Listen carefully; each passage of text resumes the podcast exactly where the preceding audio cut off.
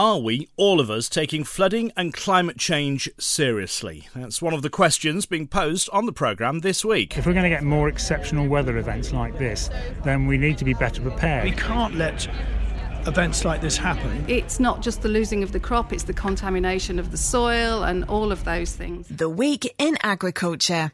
This is the Farming Programme with Sean Dunderdale. Good morning. We will hear from Sean Sparling and Openfield's Jerome Fielder as usual later in the programme, but I'm starting this week with that issue of flooding. In Lincolnshire, at Wainfleet, two and a half months' worth of rain fell in a matter of hours. It led to the evacuation of hundreds of homes. Indeed, some homeowners are only now being allowed back in this weekend, well over a week since the bank of the River Steeping was breached.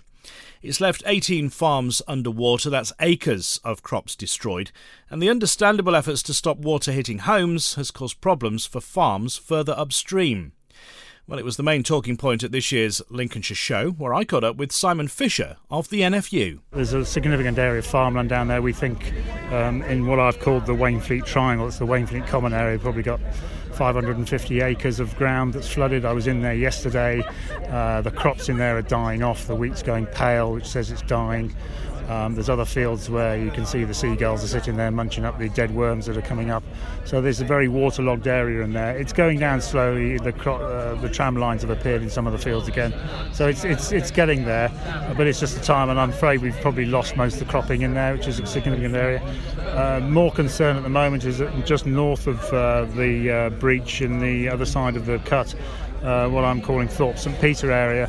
The water levels in there have been rising for the last two days, and some sort of connection between the efforts to get Wainfleet dry um, and the probably not getting as much water pumped out of there as there was. So uh, yesterday we had to press buttons in the uh, in the system to say, can we have some more pumping devoted to trying to dry out Thorpe, so stop it and lower it again, because otherwise we'll just be facing with other crops dying in there. And um, the uh, the other area of concern is down by the Haven, um, down by Haven House Station, where we've got potato crops growing and. Uh, uh, they're, they're, starting to wilt and die, so there's pressure on those, and the wheat crops are looking pale, so they're dying. So, yeah, after a week, we've got starting to see fairly significant losses of crops, um, which is going to be quite a severe financial knock to the farmers concerned. That's it. We talk a lot about you know property and, and property and lives. They need saving first and foremost but it, it, this is a devastating effect at, at what's an, already a devastating event. time for farming, isn't yeah, it? Yeah. It's an exceptional event. Uh, farming's not it's always it's, always a challenge, um, but you know we're, we're quite used to putting up with uh, equal amounts of sun and rain. Uh, when you get too much rain or we get too much sun, and we don't forget, only a fortnight, three weeks ago, we were almost in a drought situation. That has totally reversed, albeit the water supply necessarily hasn't, but we got you know two months worth of rain in two or three days, um, and the, the, system just can't cope with that. Especially with the, and I think this is a sort of climate change issue that we've got coming forward. Is that accepting that there are changes in the way the climate is operating, if we're going to get more exceptional weather events like this, then we need to be better prepared. And the system of flood defence we've got in this country, and, and indeed the whole of the Fenland area, uh, relies on that. It's absolutely vital that, that what we've got is maintained and kept to a standard that can deal with things. Okay, if exceptional events mean we get problems, then that's fair enough. But if we don't, and there's a lot of farmer speculation in this area that the maintenance of that uh, particular cut has been neglected for too long. Um, it's never been desilted in 50 years. You can see reeds growing in the middle. Well, that means there's only about 18 inches depth of water. No wonder it filled up and overtopped and breached. So there are there are if you you know 50 years ago they built this cut to relieve flooding in the area it's not relieved at this time. So anybody who lives in Wainfleet uh, and the farmers, and that includes the farmers there, are going to be want- wanting to see from the res- from the end of this is that to say, well, okay, how did this happen? Why did it happen? And what do we do to stop it in the future? Can we talk badgers? There's been a lot of discussion as to yeah. whether badgers may be partly to blame because I know a few years back there was a discussion about the Environment Agency spending a lot of money trying to set up uh, three hundred thousand pound yeah. um, badger artificial badger yeah. set, which the badgers didn't move into. Um, Yeah, there, there are. Um, one, one, of the one of the more uh, academic stalwarts of the farming community, Rex Sly, mentioned in a Twitter Twitter feed the other day that in the old days it was a criminal offence to allow anything to burrow into a bank, a sea bank or a, fl- a river bank, uh, and that should be the same status. And I fully accept there's a need to make sure that we protect our uh, that we protect our wildlife and we encourage it and enhance it. But when it puts people's lives, property, and businesses in danger, uh, and the whole of the Fenland area, and this is, you know, we're, we're just dealing with a small area of the Fen here. You think about the whole of the Fen around the Wash, or all the way around to Norfolk. And when you think, when you look at that and say, right, okay, what, what have we got to protect in there? Um, the popular figure is that uh, it's about 4% of the agricultural production of the land area that produces uh, food in this country, and it produces 7% of what we eat, um, which uh, needs needs properly protecting and maintaining. And I think this is a longer term issue we've got to take up with people like the Environment Agency and DEFRA and Treasury, who fund it, uh, to make sure that what we've got there in terms of defence is maintained properly and kept up to a standard that can deal with most of the issues. And all right, we've got a climate change problem coming at us, and sea levels are rising, and there's going to have to be other solutions found maybe. But at the moment, we ought to be making sure that what is there to protect us is protecting us, is maintained and protecting as well. That's Simon Fisher of the National Farmers Union. He has questions about just what happened, and I know the CLA are asking their own questions as well. Mark Tufnell is its vice president. A lot of our members are suffering hugely. The 200 millimetres of rain that we've had in the last two weeks have covered significant acres of high prime commercial crop, and there's been significant damage. And we're going to be calling on the Secretary of State to work tirelessly with the Environment Agency to actually do some real proper work on the ground because the Environment Agency needs to work, I think, very closely with the internal drainage boards. There's a lot of work that hasn't been done on this particular river, hasn't been done on the riverbank, and if the maintenance that was needed had been done, and if the budget that should have been available had been made available, then a lot of this would not have happened. It is a real issue, isn't it? It's devastating for those farmers whose lands have been affected. Well, it's, it's a, a huge loss to them. And I think we've seen it in so many cases. We've seen it in the River Parrett down in the Somerset levels. We saw it in 2007 when I was on the district council in Cotswolds. We had flash floods there we do need to make use of the local knowledge that the local farmers, the local drainage boards have got, and bring that in with the Environment Agency. There's a lot of difficulties of governance that's happening at the moment, and that we really need to put straight. And to that effect, the President of the CLA and the President of the NFU are going to be sending a joint letter to the Secretary of State to really push forward to get some proper work done going forward because we can't let events like this happen, climate change is there, climate change is with us, and we need to work out better mitigation measures. That's Mark Tufnell at the CLA. What of the government? Well, the DEFRA Secretary Michael Gove did say last weekend that whatever resources were needed would be made available to stop the steeping from flooding further. But what happens now? Is there any help for farmers? What about compensation for crops lost, for example? Well, this was Farming Minister Robert Goodwill speaking on Thursday and it didn't sound hopeful. We need to, first of all, find out what caused the breach and see what we can do to um, make sure things like that don't happen again. And I'm pleased that we had RAF resources uh, coming in to uh, plug the gap. Uh, that there is no automatic compensation system for scheme in place for farmers who uh, have uh, damage like this, whether it's through flooding or hail or, or other instances. But uh, certainly we understand the issue and we'll certainly look at what can be done to help those farmers if, if necessary. But as I said, there is no automatic compensation scheme at this time. But I, I know the Environment Agency are putting in uh, tremendous resources in terms of improving the drainage in the area. There's been a lot of theories bandied about as, as to what the problem was, so I think we do need to find out what that is. And if we do need to improve the maintenance of the infrastructure, then that needs to be looked at seriously. Farming Minister Robert Goodwill looking for answers to stop future flooding, but unclear what help might be available to those farmers facing financial ruin right now.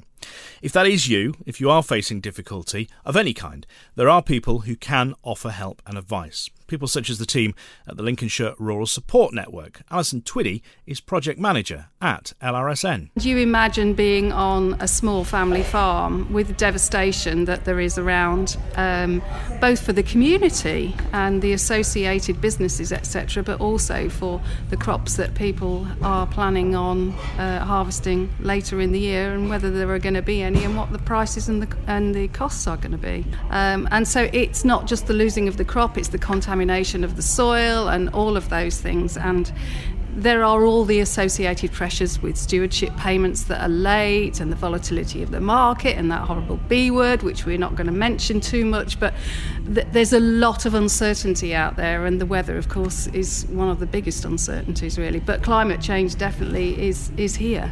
And it is, I mean, it's, it's, a time of great change in farming, isn't it? And and many farmers are now saying, you know, many in agriculture saying, look, I'm finding it difficult to cope. Yes, for definite. I mean, I was speaking to someone uh, Uh, in the north of the county earlier, and he was talking about uh, the time of year when it always gets to him. And this year it got to the point where it was breaking point. You know, it was lambing, it was calving, it was the end of year accounts, it was single farm payment submissions, and it was just all becoming far too much. Um, and he recognised that this is, you know, the third year that this this has happened. Something's got to change, and there are ways that people can do different things, but it's not always easy to see the wood for the trees. Offering help and not just on flooding. That's uh, Alison Twiddy at LRSN. They are there if you need them. The confidential free phone number is 0800 138 1710. That's uh, 0800 138 1710. Well, Alison touched on a few other issues concerning farming, not least Brexit, and that was also on the mind of Agriculture Minister Robert Goodwill during that chat on Thursday.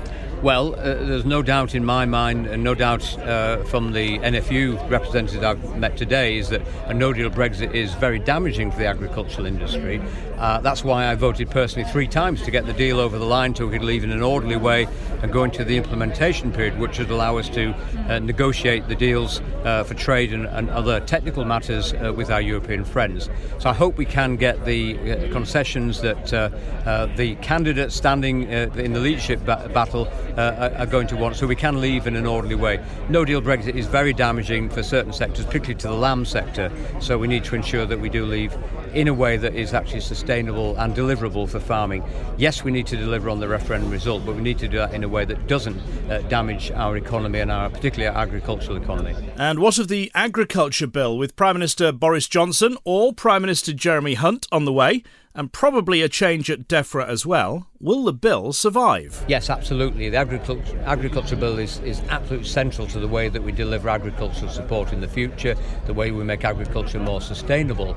And uh, the reason we haven't been able to bring it forward yet is that um, there was some speculation that Parliament could um, be uh, prorogued, is, is the official word, but we'd have a new Queen's speech. And if that were to happen, if we'd started the pro- progress of the bill again, we'd have lost all the, all the work we'd done already. So we need to make sure that we can, when we start the bill, we can finish it uh, without interruption. I'm, I'm, looking forward to having the remaining stages of the bill, the report stage, the Lord's amendments uh, being discussed uh, as soon as possible once we get the new leader into Downing Street. There are a number of amendments that have been uh, brought forward, many of which are, are worthy of attention, and we're, we're, looking at how we can maybe word them in a, in a better way legally. Uh, some of the amendments we, we can't accept, but the, that will be down to our democratic system. There will be votes in Parliament Parliament, we vote in the Lords. But um, you know, there is no government bill that can't be improved by the democratic system. So I'm looking forward to how we can do that. But what I can say is that one of the criticisms that was levelled very early about the bill, it didn't put food production front and centre. So certainly I'll be looking uh, to bring forward a government amendment to reassure people uh, of something that was always the case, uh, that agriculture is there to provide good, nutritious food for people, uh, and indeed to produce food for exporting as well. Today we si- uh, this week we signed a deal with China to open up beef exports again to China following the BSE crisis. So, you know, there are tremendous opportunities around the world, uh, particularly as we get the freedom to negotiate trade deals with some of the major economies, which will be delighted to enjoy our wonderful foods, including uh, Lincolnshire sausages and, and the, the cheeses and all the other fantastic products that you, uh, that you produce here in Lincolnshire. Farming Minister Robert Goodwill. Hello, if you're at the Lincolnshire show in the week and came up and said hello, some very kind comments about the farming programme, including from some of you in East Yorkshire who found us once again after losing us briefly. You're more than welcome. And hi to Farmer Will as well, who's grown up a bit since he was last on the radio. Good to know you there every Sunday morning, Will. Now, Sean Sparling, our agronomist, was there too. Indeed, uh, I described the show as a kind of live version of this programme because all your favourites were in attendance. Uh, Sean, did the showers bother you? Morning. Yes, good morning, Sean. No, no, it makes no difference to me one way or the other whether it's wet or whether it's dry at the Lincolnshire show. I always enjoy every second because it's just such a happy place to be. And when I'm very fortunate this year to have been asked to commentate on the Grand Parade of Livestock again, but also the 150 year anniversary anniversary of the Lincolnshire Agricultural Society, we had a machinery parade charting the evolution of farm machinery since 1869. And when you talk to exhibitors, you talk to people who brought machinery, you talk to the men from and the ladies from the livestock sector who've travelled from every corner of the UK to show their animals at the Lincolnshire show. They all say the same thing. The show, the Lincolnshire show, is so well organised. The people they're dealing with are so attentive and happy to help, and they just love coming because of that atmosphere.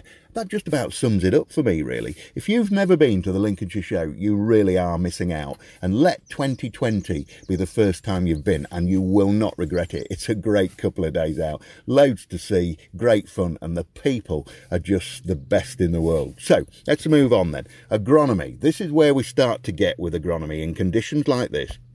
The weather is absolutely perfect for potato blight. When you've got humidity, when you've got heat, all of these things are telling you potato blight. They're screaming potato blight at you. So if you're growing potatoes, for goodness sake, make sure you're using the most robust, up-to-date chemistry to control the blight. There's a lot of strains which are becoming resistant now, and a lot of the old chemistry will not deal with those resistant strains if they land in your field. So make sure, talk to your agronomist, talk to your advisors, and make sure you've got the right program in place. I know how difficult it is to maintain seven and 10 day intervals, but if it means putting another tractor on the front of the sprayer to pull the sprayer through and making some ruts. Make some ruts because that will pay dividends. Those ruts will cause you far fewer problems than if you allow potato blight to come in. I keep my fingers and every other extremity crossed that you keep ahead of the potato blight because once it gets in, you're really down to Roundup and taking out areas of field. So keep your eyes peeled and keep those intervals tight if you possibly can. Winter wheat, winter barley, largely finished really now. Winter beans largely finished too. Um, what's noticeable in the winter wheat is the magnesium deficiency on the flag leaf. You can see them shining pale. You can see a stripe within that leaf, and that is magnesium. It's the ear drawing magnesium away from the leaf to feed the ear.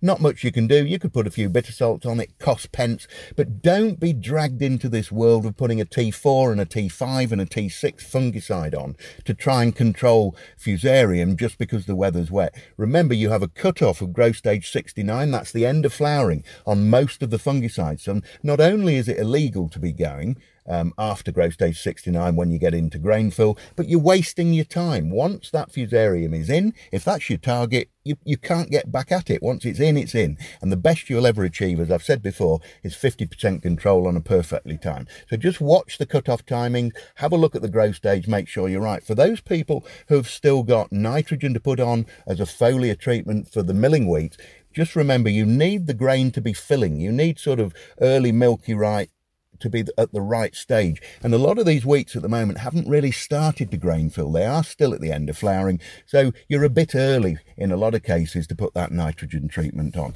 Peas and beans, we said they wouldn't enjoy their wet feet and they really haven't. Pea patches turning up where the fusarium foot rots have kicked in. There's nothing you can do about them. Spring beans, we're starting to see downy mildew increase in those as well. And that's because it's the same pathotype as potato blight. The weather's perfect for it. Azoxystrobin helps on downy mildew. SL567 7A has an off-label approval. Choose your weapon wisely. But bugs and grubs, we're not seeing big levels of black aphids in beans. We're not seeing a lot of pea moth.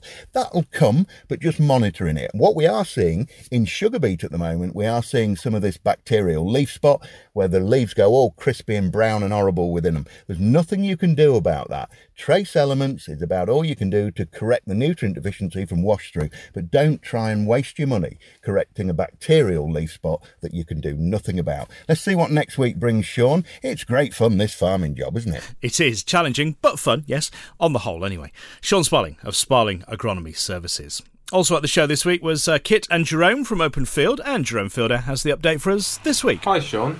We started the week positively with a wetter forecast in the US seeming to lift values until Tuesday, where things turned around for the worse, as the US plantings report on maize improved as a percentage of planted area. Since then, wheat values have headed south on both new and old crop, only halting on Friday.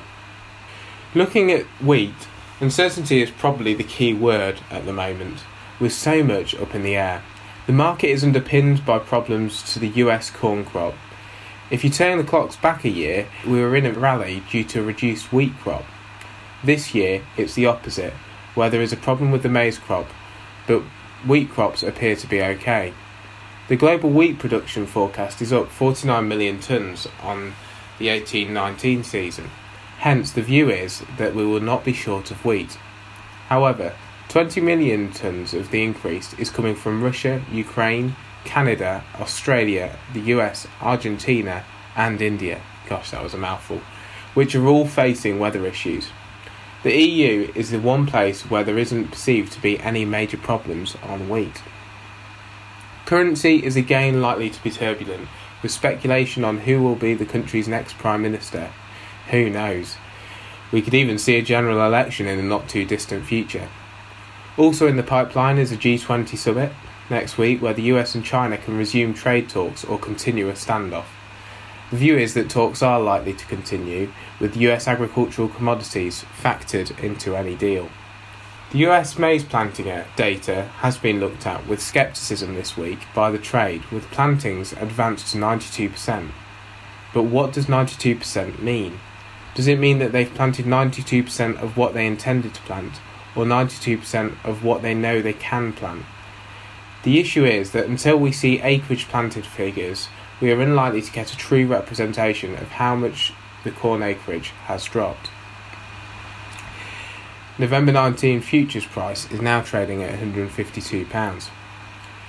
Any hope of a rally on old crop seems less and less likely, with a late harvest and a rally on new crop seen as the only ways to support values. Looking at barley, the barley harvest has started in France with positive results, although it's still early days. For now, sentiment in the UK is leaning toward a good crop, and consumers are not wanting to chase it for now. Whilst recent support has been witnessed in the feed complex, very recent reversals will have likely widened out premiums again. The one variable that could yet throw a curveball into the market will be the weather and forecast for high 30s degrees Celsius for France next week, which could yet influence views on the spring crop. The oilseed rape market has come under pressure as plants are set to close at the start of July for a couple of weeks. Now for your ex farm values, which are virtually unchanged from last week. Feed wheat values are mainly for the July position between 144 and 148 pounds ex farm, depending on location, with harvest values at 142 to 144 pounds. November values are trading between 146 and 148 pounds. Thank you, Jerome. Jerome Fielder with the latest news and prices from Openfield. Now, you'll have noticed it's warmed up a bit. Well, it is nearly the end of June, but with the heat comes the threat of storms. The Farming Programme. Five day forecast. Yes, we've finally seen high pressure over us. The first time this month, though, an area of low pressure is heading our way. That means a stormy week ahead. There is a warning of thunderstorms and some heavy downpours, though just where they'll fall are unclear. Uh, today, we're looking at highs of 20. By tomorrow, they could be up to 25, maybe even 27 towards the latter end of the week. It will be muggy overnight as well, with lows generally around 16 or 17 Celsius. The winds, well, today they're from the east, gusting up to 25 miles an hour. From tomorrow, they'll be more from the south, hence the warmer temperatures, uh, generally around 10, but we might see the odd gust of up to 20 in places. As I say, we're keeping a track on those storms and uh, further heavy rain that might bring some more flash flooding. Uh, we'll keep you updated with the hourly forecast. For now, though, that is the forecast. Now, I mentioned briefly earlier that we know we're heading for either Prime Minister Johnson or Prime Minister Hunt, and I tried at the Lincolnshire Show to see whether the NFU or the CLA had a favoured candidate. Both were quite tight lipped. First, uh, the CLA Vice President Mark Tufnell, and then in a moment, his NFU counterpart, Stuart Roberts. Well, the CLA is an apolitical organisation, and I'm not going to come out in favour of any of the candidates. When we get down to the final two, the CLA is going to provide a summary for its members of how each candidate stands on rural issues. And we're going to let the very small number of Conservative members make their decision. Then we will work with whoever is Prime Minister and we're going to put forward our members' interests. We will be talking to whoever becomes Prime Minister, and we look forward to working with whoever that is. Now, both playing it safe. We'll hear much more from Stuart Roberts next week on the programme as we focus more on the issue of climate change in response to that flooding of the past week. He says it is now time to take climate change much more seriously. We'll also hear from John Smith at Louth Tractors, who says agriculture has a key part to play in it. As for a future Prime Minister Johnson, though, uh, John had this to say. Personally, not too keen. I'm not going to say any more. you've said enough. You've said enough there. As I say, much more from John Smith and others as we discuss climate change, extreme weather, and what more needs to be done and what role agriculture will play in it. That's uh, next week here on the Farming Programme. Until then, take care.